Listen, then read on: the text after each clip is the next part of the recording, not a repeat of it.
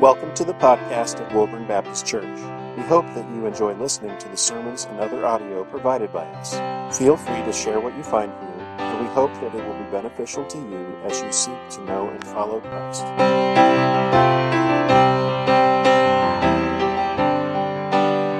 You know, we all want to be happy. All of us are seeking for happiness. That is the human condition. We're seeking for what will make us happy. Some look for that in riches, in money. Some look for that in, in power, in status. Some look for that in popularity and fame. Some look for it in food and in pleasures. Jesus, here today in our passage, turns everything that we think about happiness on its head.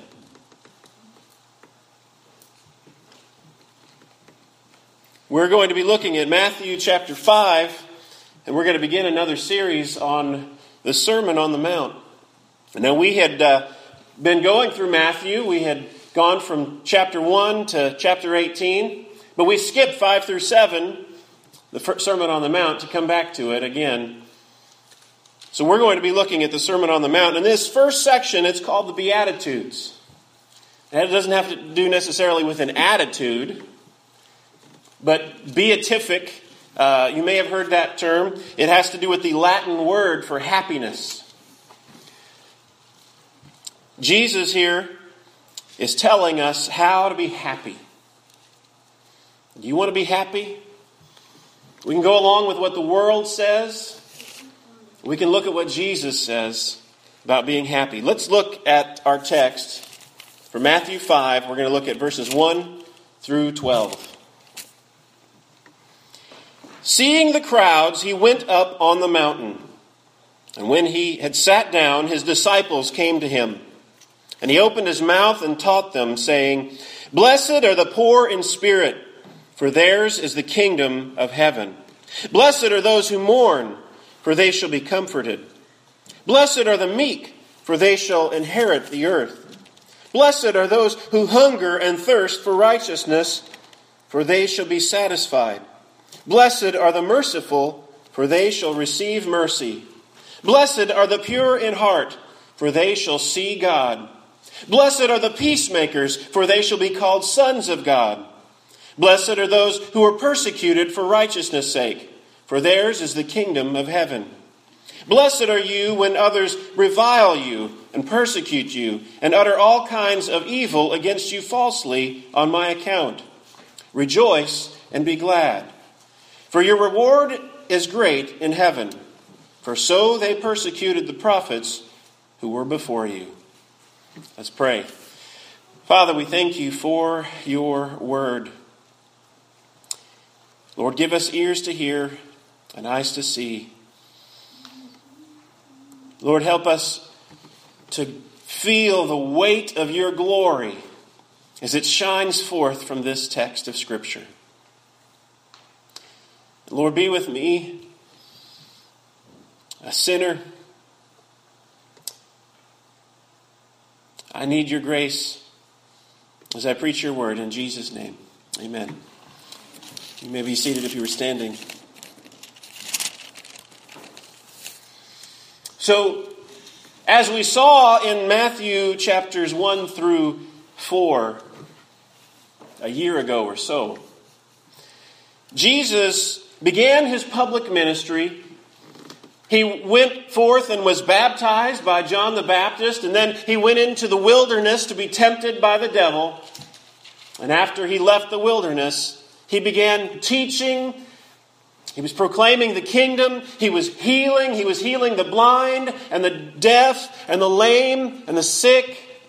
He healed every kind of disease. And he taught. We have focused mainly up to this point when we looked at Matthew on his miracles. Chapter 5 through 7, it deals with his teaching. It's a very significant block of his teaching. It's famous. We call it the Sermon on the Mount. Jesus, it says he saw the crowds. Now, if you back up and you look at what comes before, he was healing so many people, and people were coming from everywhere to see him. He was healing and he was just drawing all kinds of crowds. People from Galilee and the Decapolis and Jerusalem and Judea and far beyond the Jordan. People were coming from everywhere. They were coming out of the woodworks. They wanted to see Jesus, this one who was working miracles. And he saw the crowds and he went up on a mountain. Now, the word for mountain in Hebrew it can also mean a large hill. It's, a, it's kind of a, a broad word. So when we think of mountain, don't think of the Rockies, the, this place of seclusion, but think of, of a, maybe a very large hill that Jesus went up on. Why did he go up on the mountain? Now, in other places, we see in Jesus' life, he, he went away to be secluded whenever he had been spending time in ministry, healing. He would go away and withdraw to spend time with his Father. So maybe that's what he was doing. It also could be possible, since it was this large hill, maybe he was getting up high so that other people could see him. This large crowd was gathered around. He goes up high so that people can look up and see him. We don't know what the answer is, but he was up on a hill. Now, from verse 1, we get the impression that this was just the disciples that he was with at this time. It says, and he and when he sat down, his disciples came to him and he began teaching them. So, was it just the disciples that was there? You look at the end of chapter 7, and in chapter 7, at the end of the Sermon on the Mount, it says, And when Jesus finished these sayings, the crowds were astonished at his teaching, for he was teaching them as one who had authority and not as their scribes. So, which was it? Was it just the disciples or was it the crowds? I don't know. Maybe he started with just his disciples that were there, and the longer he taught, the more people came because you couldn't keep them away. They wanted to see Jesus, and they just came. When Jesus tried to withdraw and go to the other side of the lake, to the other side of the Sea of Galilee, you know, he went across in a boat, and people went around the lake to be able to get to him on the other side. You couldn't keep people away from Jesus. So Jesus went up on this mountain and he opened his mouth and he taught them, and he taught them how to be happy. This word for happy or blessed. In the Hebrew, it's that same word that he begins the the uh, that the um, the psalmist begins chapter one that says, "How blessed is the man who does not walk in the path of sinners." How blessed, how happy. It's talking about happiness. Do you want to be happy? Of course. We all want to be happy. And this is how Jesus says. And it turns everything we think about happiness on its head. First of all, he says, Blessed are the poor in spirit, for theirs is the kingdom of heaven. The world looks at happiness and thinks well, if you want to be happy, you need money, you need riches, you need stuff. But Jesus says to be blessed, you need to be poor. You need to be poor in spirit. I think what Jesus is talking about is not necessarily monetarily poor, but, but it's poor in spirit. It's recognizing our own spiritual poverty, that we come to Jesus with nothing. When He looks at us, He is not impressed. We are sinners to the core. It is only by His grace that we can be saved. So we need to recognize our spiritual poverty. Do you want to be happy? And recognize that you are poor and needy.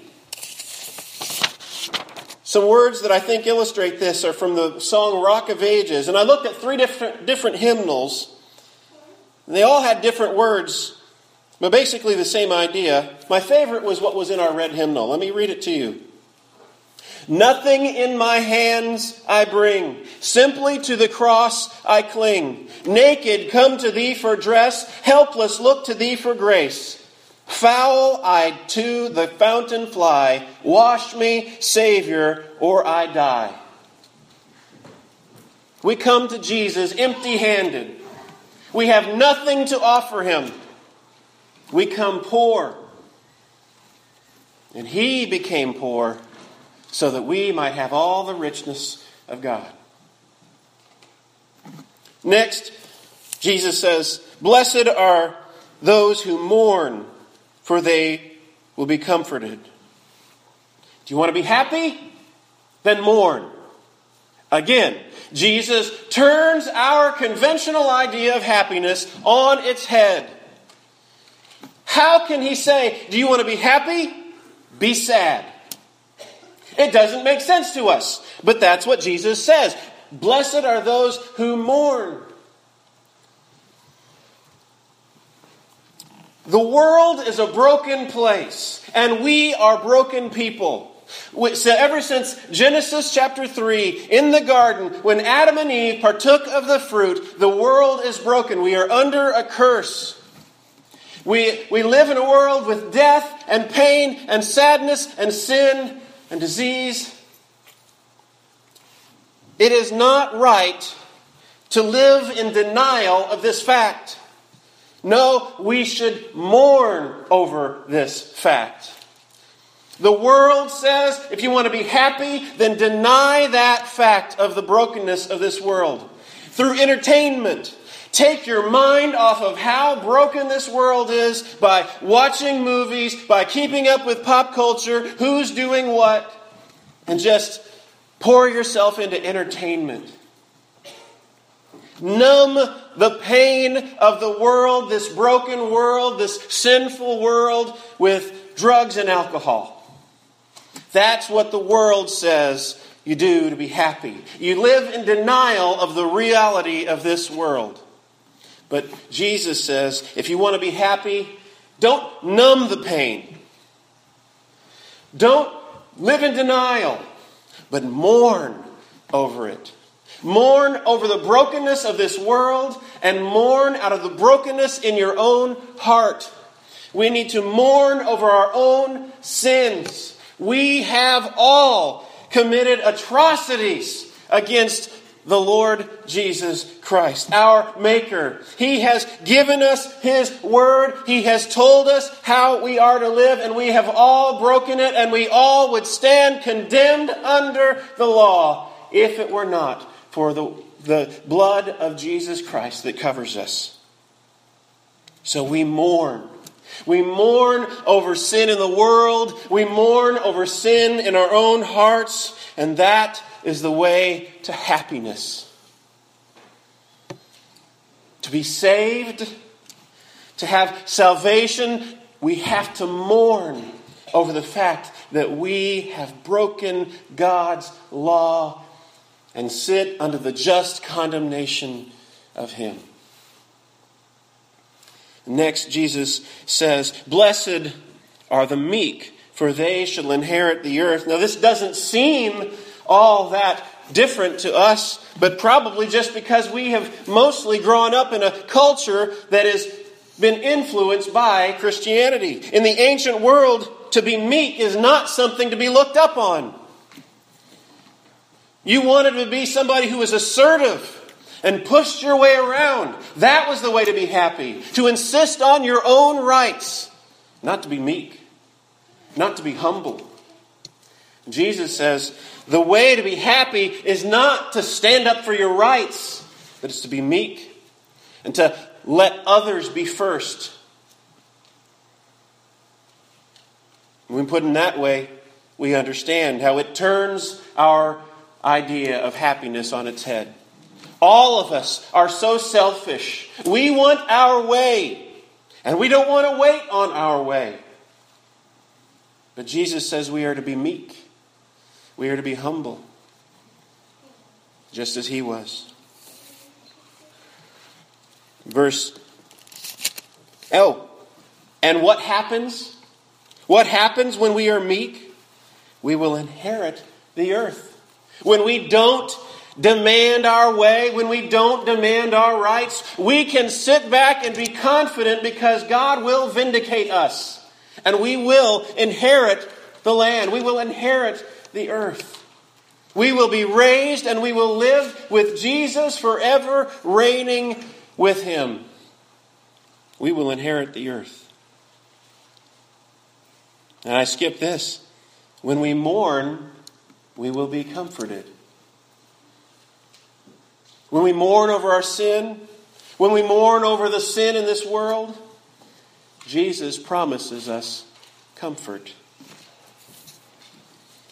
Then, verse 7 Blessed are, oh, in verse 6 Blessed are those who hunger and thirst for righteousness, for they shall be satisfied.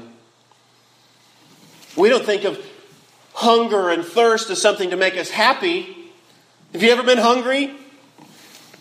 You want to eat something to be happy. You want to eat something to become satisfied.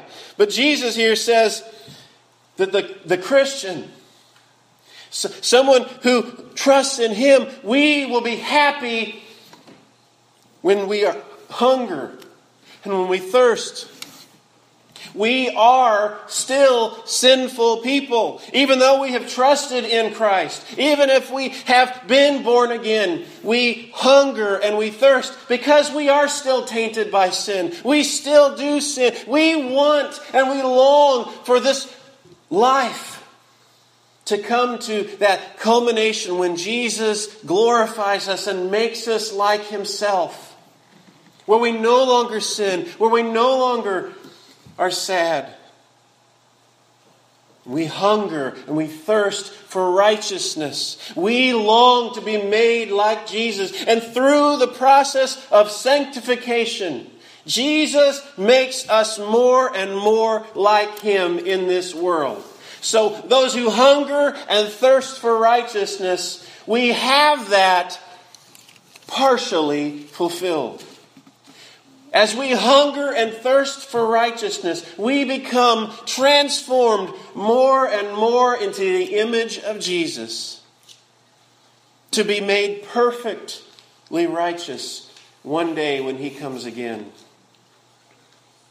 So those who hunger and thirst for righteousness will be satisfied. Verse 7 Blessed are the merciful for they shall receive mercy. You want to hold a grudge?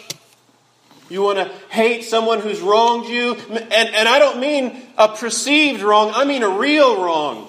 If someone has really wronged you, it's only hurting you to harbor unforgiveness. You want to be happy, like Jesus said? Be merciful. You won't be happy through revenge. You won't be happy through holding a grudge. Jesus says to be happy is to be merciful. And I think of the unforgiving servant, which was in Matthew 18, the last sermon we had before we broke and came back to the Sermon on the Mount. The unforgiving servant, this servant owed his master something of the equivalent of $2 billion. He'd never be able to pay it back. And so he went to his master and he pleaded, Forgive me of this debt. I, I can't. I, I go to prison. I'll never pay it off. And the master has mercy. He lets him go. Yet that unforgiving servant, he goes and he finds someone who owes him maybe just a day's wages compared to this $2 billion. And this unforgiving servant grabs him by the throat, strangles him, and says, Give me what you owe me. He takes him and he locks him up in prison until he should pay the last cent. And the master heard what this unforgiving servant had done, and he grabs him and he says, How dare you? You've been forgiven so much. And he throws him into jail. He throws away the key and says, You won't be out until you've paid the last cent. If we want to be forgiven by Jesus, we have to be forgiving people. We have to forgive those who wrong us, not just perceived wrongs either. If we want to be happy, we need to be merciful. And then we will receive mercy. Now, blessed are the pure in heart, for they shall see God. This, again, is something that challenges the conventional thinking, and not because we disagree with it. Oh, to have a clean conscience. Oh, to have a pure heart. But the problem here is none of us have one. We are all sinners. We all have filthy hearts. Jer- Jeremiah 17 9 says, The heart is deceitful above all things. Who can know it? We are all people who need a new heart. And when we trust in Jesus, we are given a pure heart. He washes us clean. He puts a new heart in us. We are new creations in Christ Jesus. You want to be happy? You need a new heart. You come to Jesus with empty hands. You come mourning over your sin, and He puts in you a clean heart. You want to be happy? We need a pure heart. For they shall see God. Is that your desire? Do you want to see God? Do you want to stand there and behold the face of Him who died for you? We need a pure heart. And that can't come by our keeping laws. It can only come when Jesus gives us a new heart through the new birth of trusting in Jesus. Verse 9 Blessed are the peacemakers, for they shall be called sons of God. This is popular. The words are, anyway. When we think of blessed are the peacemakers, we think of hippies. Peace out, man. We think of peace and love. We think of the absence of war. Well, let me give you another idea of peace peacemaking. You know, the Colt 45 was called a peacemaker. You have a, a peacemaker because if you're, if you're armed, nobody's going to mess with you, are they? It's the peacemaker.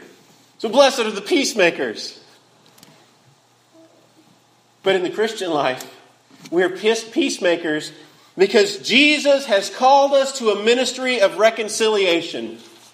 We proclaim to a world that is lost and dying and going to hell that God has reconciled himself to us through the blood of his son Jesus. And we go and we proclaim this message of peace that God has made with us.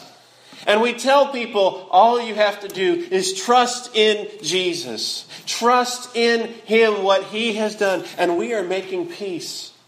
How blessed are the peacemakers. When we go out and we do evangelism, when we share the gospel of what Jesus has done, through his cross, we are making peace. We have a ministry of reconciliation. And then finally, this is probably the most radical of all. Blessed are you, or blessed are those who are persecuted for righteousness' sake, for theirs is the kingdom of heaven. And he doesn't stop there.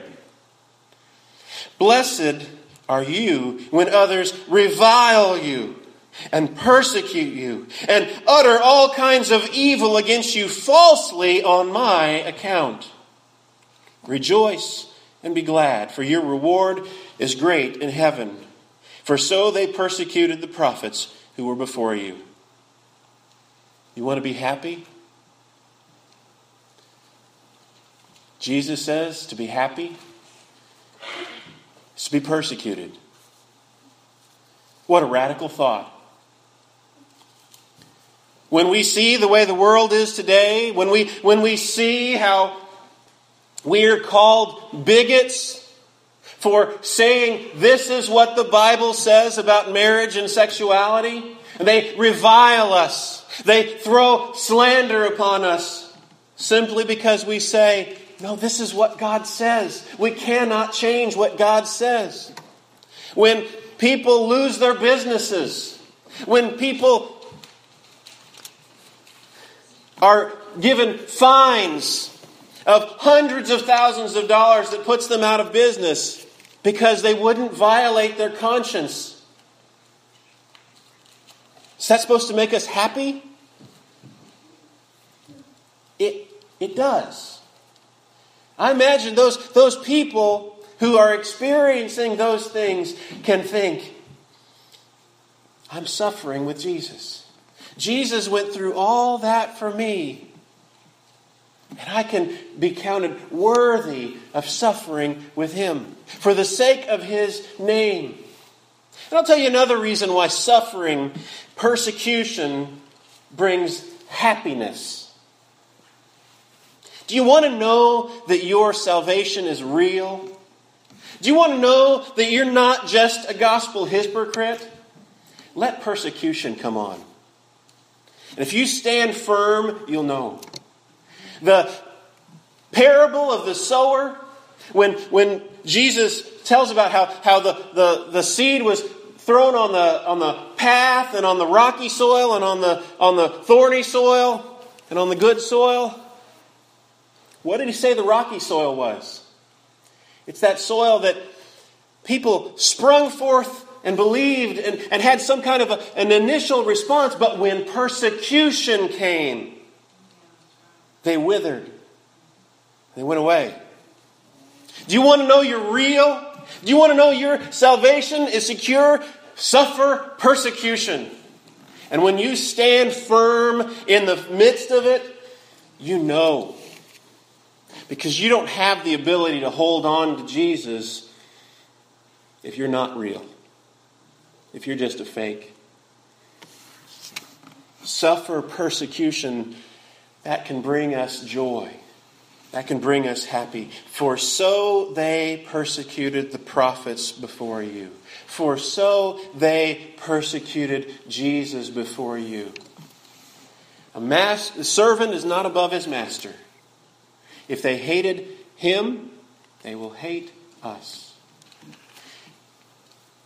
If the world hates you, the world reviles you, if the world persecutes you, know that they are doing it because they hated Jesus before you and you are bearing his image. So, you want to be happy? This is what Jesus says it takes to be happy. You can hold on to what the world says you need to be happy, accumulating wealth. You can hold on, having all the comforts of food and all the best of clothing and stuff. You can live an easy life away from suffering and persecution. Or you can walk the way of the cross that's where we find happiness. Thank you for listening to this message from Woburn Baptist Church. For more information, please visit us at www.woburnbaptistchurch.org, or you can also like us on Facebook.